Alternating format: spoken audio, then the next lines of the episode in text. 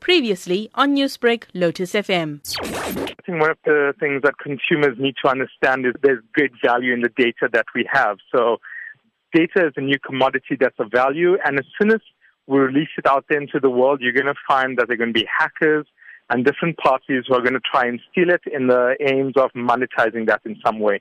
So this is normal. It's not going to change, and it's something that we have to live with as a reality of the world that we have today. So you've mentioned that this is something that is going to continue to happen. So how then can people be more secure? I think the key thing you need to do, one, is ensure that you're upgraded to the latest version of the program or the app that you are using. This ensures that you've got the latest security patches and you're protected from anything that's happening.